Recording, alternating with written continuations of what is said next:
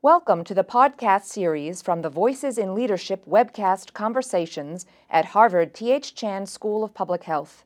You may also watch a video of this event at w w w dot h s p h dot m e slash voices. Good afternoon and welcome to Voices in Leadership, a series focusing on the nexus of science and leadership to create positive change in public health. I'm Eric Anderson, the Deputy Director of this program, and I have the privilege of introducing our distinguished guest today. Drew Faust grew up in the Shenandoah Valley in Virginia, and she said of her upbringing that I felt very much that I lived history because of the many historical sites near her home. Inspired by her surroundings, she became a celebrated scholar of the antebellum South in the Civil War era, and even made some history herself. Drew Gilpin Faust is the twenty-eighth president of Harvard University and the Lincoln Professor of History. She is the first woman in Harvard's history to serve as university president. As president, Faust expanded financial aid to improve access to Harvard College for students of all economic backgrounds and advocated for increased federal funding for scientific research.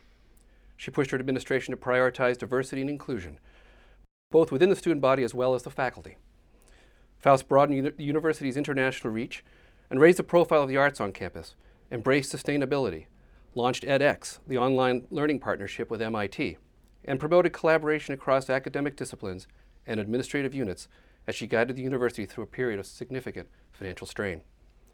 During her successful tenure, President Faust has championed the work of the Chan School of Public Health. In two thousand ten, she announced the elevation of global health to a university-wide priority. It is fitting that she returns to this studio today in her final weeks as president to discuss her leadership and support for public health. Before I turn this discussion over to our moderator, our own Dean Michelle Williams, please join me as we welcome President Drew Faust to the Voices in Leadership series at the Harvard T H Chan School of Public Health. Thank you.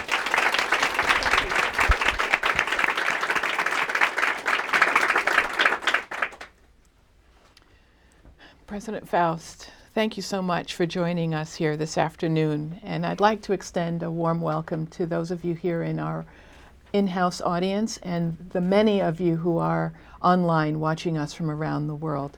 This is a tremendous opportunity for me to have an opportunity to talk with you this afternoon, um, President Faust. And I'd like to start by asking you to reflect a bit on your incredible tenure as president of Harvard as you prepare to pass the baton of leadership on to incoming President um, uh, Larry Bacow. If you could think with us a bit about what you see, foresee as the challenges that institutions of higher learning are going to be facing in the near future. Thank you, Michelle. It's wonderful to be here and to be back here. And the school is such an important part of Harvard University, an important part of the world, and I congratulate you on all you and your colleagues are doing. This is a signal time, I think, for higher education in a, a number of ways, and what happens in the next decade or so is going to be critical to the kind of leadership that the United States has had in higher education, to the role that knowledge and research has played, not just in this country, but around the world. I would say one of the foremost issues is the kind of critical stance so many people are taking towards higher education, mm-hmm. doubting its efficacy, its purpose, seeing it as something that should be understood as a private rather than a public and shared good, mm-hmm.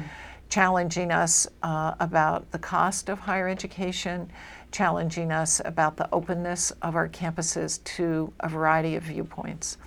And so I see many ways in which we need to explain our value and our values more fully and to c- communicate better with the wider world. There are also things we need to do that respond to some of those criticisms in substantive ways. The issue of college cost and university cost generally is an important one, though we need to recognize the traditional partnership between the public sector and the private sector in mm-hmm. funding those costs. Those contributions from the public sector have diminished in many cases, particularly in state-based higher education systems, mm-hmm. much to the detriment and, and squeezing, I believe, of what universities are able to do. Nevertheless, I think we need to ask ourselves some important questions about cost. Another fundamental issue on our campuses is that as we have extended our reach far more broadly to much more diverse populations, and at Harvard we've seen this quite dramatically even over the last decade right. with the extension of financial aid across the university, but particularly in the undergraduate program. It's brought in a very different group of students demographically, mm-hmm. many of whom have not come from families where college was an experience. They're first-generation college mm-hmm. students or first-generation graduate students. And their expectations may be different, their needs may be different, uh, and we need to understand how to make all of those individuals feel that they're fully a part of our universities. We bring them into this community. We need to make sure that they can flourish and fully participate. So how do we build community out of such diverse mm-hmm. uh, people of diverse origins? I think this is a beautiful challenge because it enables us, in my view, to address an ideal that is something we are deeply committed to, but the challenge reminds us every day that it's something we're aspiring to, not necessarily something we have already reached. Another area um, in which higher education is challenged is in the future of research. Mm-hmm. We have just, in the recent budget bill, gotten a very right. nice reinforcement of the commitment of the federal government to research, but the administration's budget was not so generous. Right. We have almost a nine percent increase in this budget that was passed in um, funding for the National Institutes of Health. Right.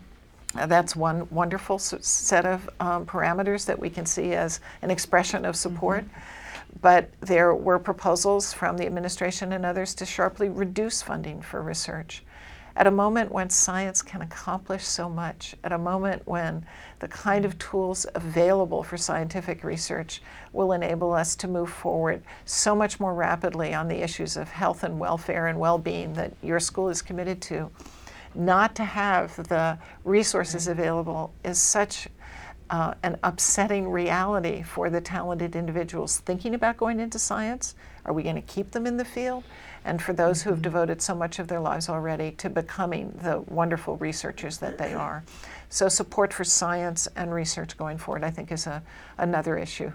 There are lots and lots of others, but I think that's a, a rich yeah. array to begin with. Yeah, that is a very rich array to begin with. And what I'd like to try to do now is to focus on public health, schools of public health. Um, at two thousand fourteen, September, you famously declared um, that we were in a public health moment. And I wanted to ask, how do you foresee um, schools of public health um, leveraging that moment going forward? Um, Are there um, areas of opportunities that we should be rising to the occasion to address um, in the near future? Well, I have had a kind of romance with the School of Public Health since I became president and had the privilege of getting to know it better, because it seemed to me it represented so many of the opportunities and ideals that were at the heart of where a university should be going. Mm.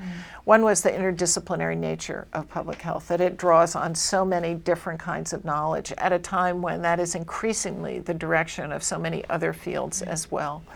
Secondly, that it has such an extensive reach. It has a global impetus because we are all joined.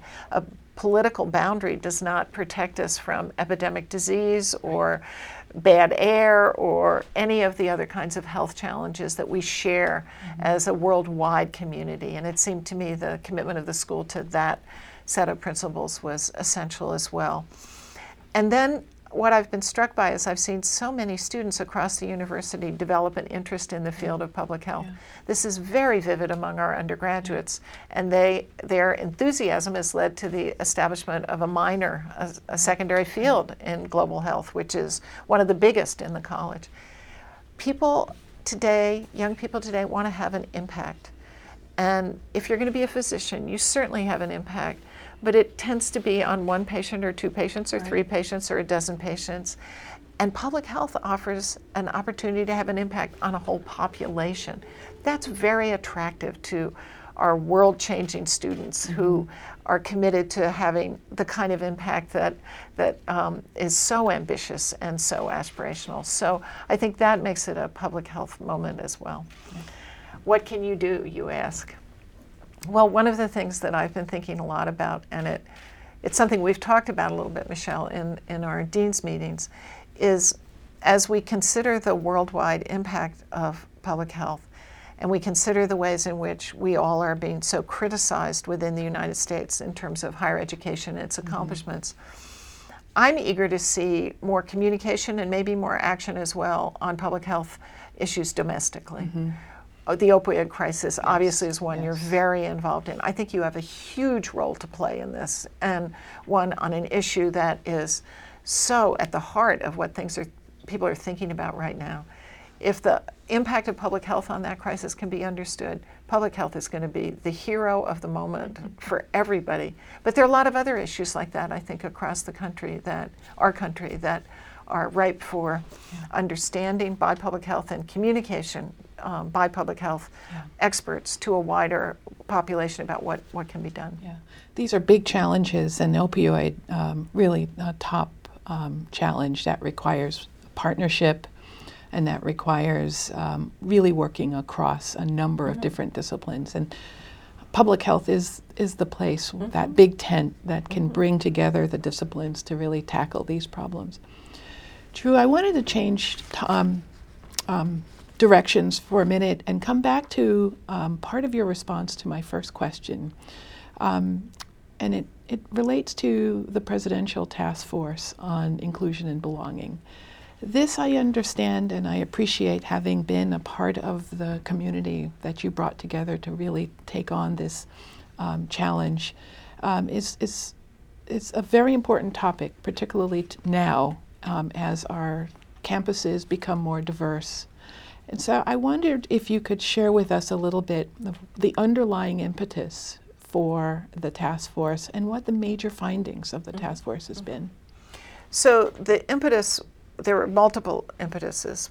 One was what I described earlier, this sense that our community has changed dramatically in the past generation, and that our structures, our responses, our understandings had not entirely kept up with mm-hmm. those changes, leaving many students feeling that although they were present, they weren't fully included. It goes back, in, I think, in some ways to what W B. Du Bois said mm-hmm. in the late nineteenth century, was he always felt in but not of Harvard. Mm-hmm.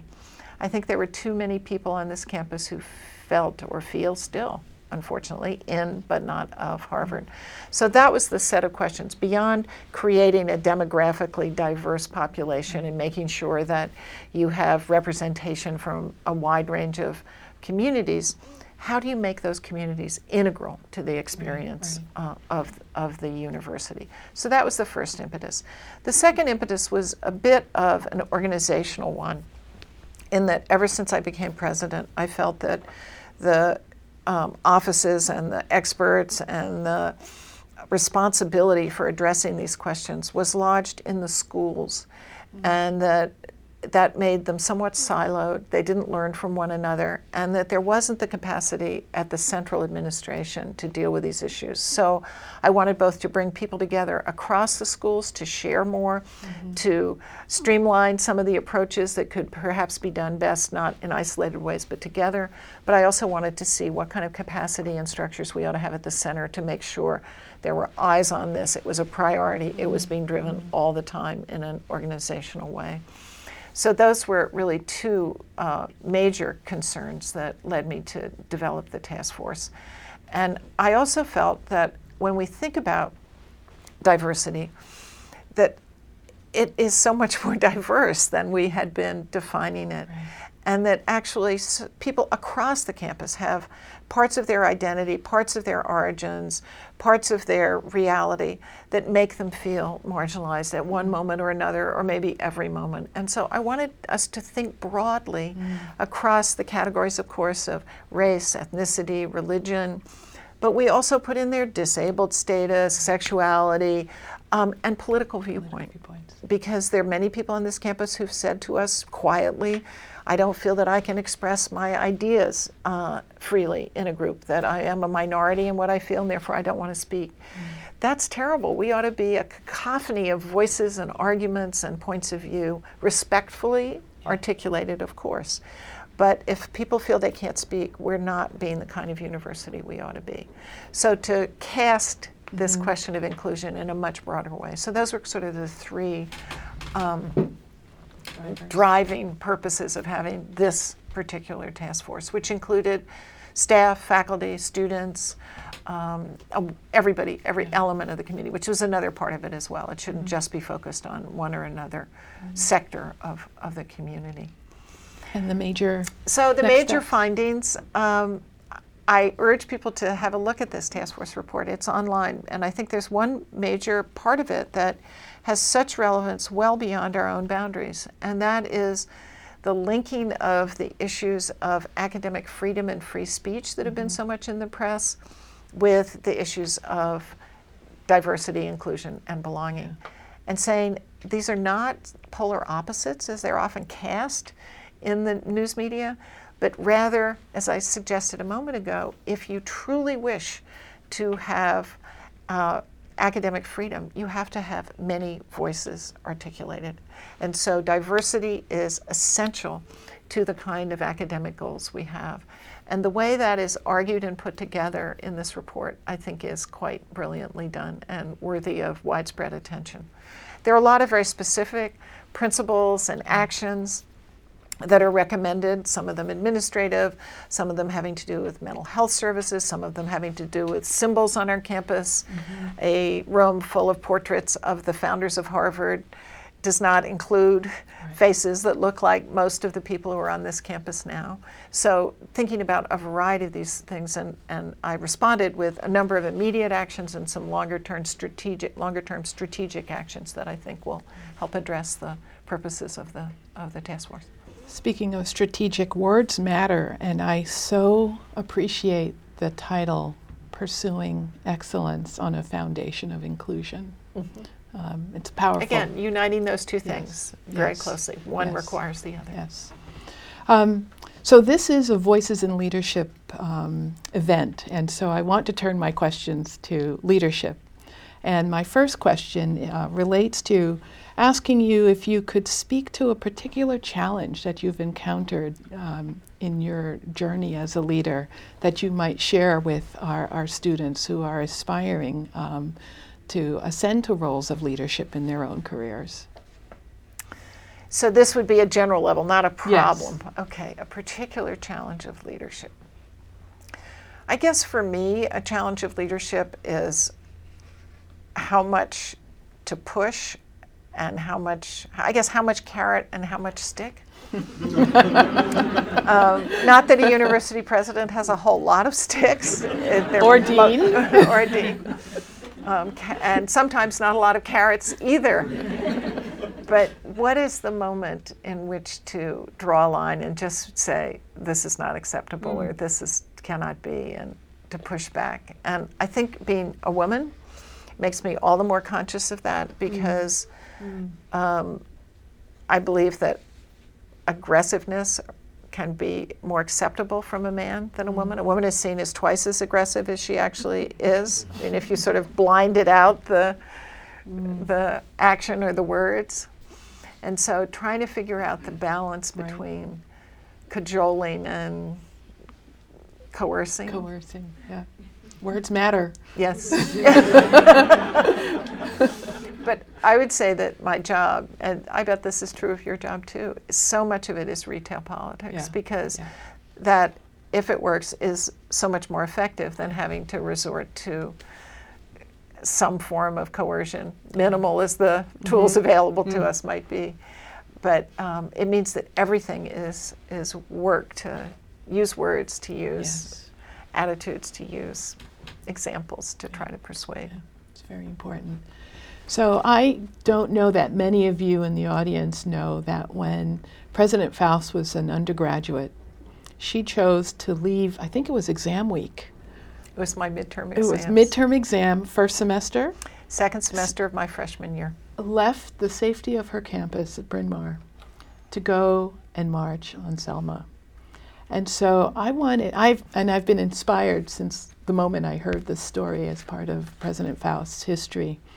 So I get an opportunity to ask you if you could share with us how that fateful decision that you made as a freshman at college, um, that experience and the decision and the experience that follows helped to shape your career, your leadership trajectory as, as you matured into the role um, of becoming a professor, uh, dean, and the twenty-eighth president of Harvard University. Well, let me give a little context about why I would come to make such a decision. I grew up in Virginia in a sharply segregated society that appeared to me very unjust at an early age. I've puzzled about why I was so swept up in that notion of injustice, because it was not something that my parents were particularly concerned about. They accepted the mores of the community in which we lived. And I think the reason for it, now that I've spent some time thinking about it, is that I was the only girl in a family of four children. I had three brothers. And as I was growing up, I kept being told they could do things I couldn't do. Mm. And it just infuriated me. And I think that that made me sympathetic to a much broader si- social situation in which I'd come to mm. realize that some people got to do some things and other people didn't. And in the aftermath of Brown v. Board, when there was a lot of stuff on the news about segregated schools, right. I suddenly realized my school was segregated. And I thought that was just the way it, you know, it never occurred to me that black people were not permitted in my school. Mm-hmm. This is, I'm, you know, nine years old, seven years old, eight but years awareness. Old. Awareness. And that was shocking to me. And so I wrote a letter to President Eisenhower out of the blue, never telling my parents, saying he had to support integration. Mm-hmm. I later found this letter in the National Archives. Oh my gosh. I mean, it's in the, it's actually in the Eisenhower Library, wow. uh, archived in the Eisenhower Library, pardon me. Um, when I was here at Harvard, I found it in like two thousand three. It was amazing to see. But I'd had this kind of concern about civil rights issues yeah. from an early age. And the summer before Selma, summer of nineteen sixty-four, I spent with a Quaker group in the South, and we were in Birmingham and Orangeburg and a number of sites where civil rights activities had taken place or were taking place.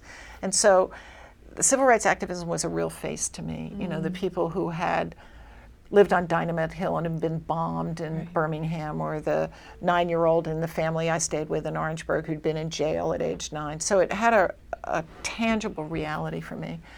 And in the spring of my freshman year, when I started watching what was going on, and the Bloody Sunday took place, right. and our about-to-be commencement speaker, John Lewis, had his head bashed in, I just couldn't stand it. I thought, if people don't stand up, what what becomes of all of us? And so it was a almost as if I had no choice. Mm-hmm. You know, to mm-hmm. be the person I thought I was, I had to get up and do that. It's a symptom of youth, I think, to feel, often anyway, to feel that passionately about something, that there is no choice. Mm-hmm. I'm afraid nothing has seemed, or few things have seemed quite so vividly imperative to me. Everything got more complicated and complex as I got older, and everything had nuance. This was just, you have to go. Mm-hmm. So um, my then boyfriend and I got in a car and drove. And left Pennsylvania and drove alternate one hundred miles, and we got to Atlanta, Georgia, and we were exhausted. And I'd been in Atlanta the summer before, so I knew how to find the Morehouse parking lot. And I thought, mm. we, we can go sleep in the Morehouse parking lot. No one will bother us. Well, we were asleep in the car in the Morehouse parking lot, and this guard knocks on the window and says, "What the heck are you doing here?" And we said, "We're on the way to Selma." And he said, "God bless you." Yeah. Mm. So I went to Selma, and it was the The first march, the Bloody Sunday march. Um, later there was a general march that you could march in for the first day, and then the the um, judge in, in Alabama had said then there could be only three hundred marchers until they got to Montgomery. And then the last day people could march. So we marched the first day, and then we weren't allowed to march, and we went home. But we stayed we stayed with a family that night in rural Alabama, and I, I'll never forget how generous and lovely they were to us. But we marched out of Selma over the Pettus Bridge. Mm. And mm. we were very glad that as we had driven down there, we heard, I guess we were in South Carolina when we heard that Lyndon Johnson had nationalized the Alabama mm. National Guard, mm. which was a lifesaver. I think it would have been a bloodbath otherwise. Mm. And I had actually an incident. When we got to Selma, we parked our car, and we were walking over to the Brown Chapel where the rally was being held before the uh, departure on the march. We were walking by two Alabamians who were National Guardsmen, and one of them just hauled off and slugged me in the breast as we oh. were walking by. just as a, you know, I'm nationalized, but I'm letting you know I'm not happy about this. Right. So um, it was quite an experience. So what were my leadership lessons about that? Um, I guess a passion for issues of equity and justice that seemed to me so embodied and exhibited by the people like John Lewis who had undertaken that journey. Um, a hope that even though I do think as you get older, your life gets more complicated, issues get presented to you in more complex ways, that I could try to hold on to at least a bit of that clarity and singularity of purpose that I think mm-hmm. so often, not always, but so often is the province of, of the young. Um, those would be a couple of them. Yeah.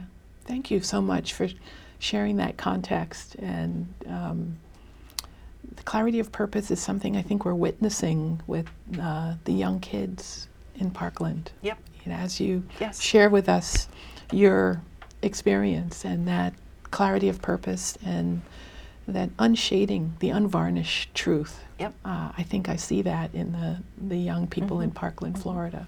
Thank and you also for that. I think it's, when you're that age, you have a sense, and I was, I guess exactly their age, I was seventeen. Mm-hmm. Um, you have a sense that you're being given a world that isn't the world you want right. to be given. Right. And you want to change that. Yeah, and you, you know you're going to own this world and you want to own a different world from the one that's being handed to you. Yeah. And that's an important part of it, too. Yeah. President Faust, we are approaching the end of this session, and I can't help but ask, what's next?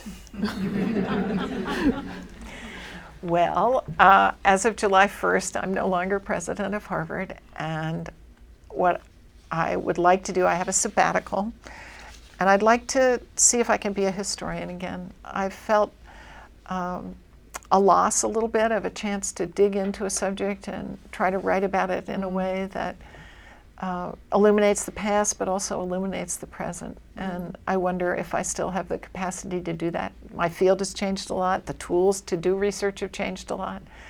I've changed a lot. You can go back to school. I'll see. I'll see how that goes. I'll see how that goes. Yeah, that's fantastic. All of the tools, all of the tools um, for, for doing the research. I'm like Rip Van Winkle. I had a session with a research librarian last week. It was miraculous. You don't have to leave your desk. No. Yeah. Well, we have been so fortunate to have you as our twenty-eighth president, um, to have you um, support the work that we do here at the school um, by helping us recognize um, and celebrate the public health moment that just continues. Um, and so I, I can't thank you enough um, for being here with us um, this afternoon, but also for your incredible leadership of Harvard. Well, so thank, thank you. Michelle. Let's make it a public health century at least. I no, love no, that. No. Good, that's on good. Record. I like that a lot. um, so. This has been a terrific session, and I would like to thank President Faust for sharing her time with us. I also would like to thank you here in the audience, um, both in, uh, in the audience in the studio here and those of you online. I'd like to also encourage you to please join us next um, when we have our Voices in Leadership event on Wednesday, June sixth, and we are we will be hosting President of the Cleveland Clinic, Doctor Tom Mihaljevic. And so, again, please join me in thanking President Faust.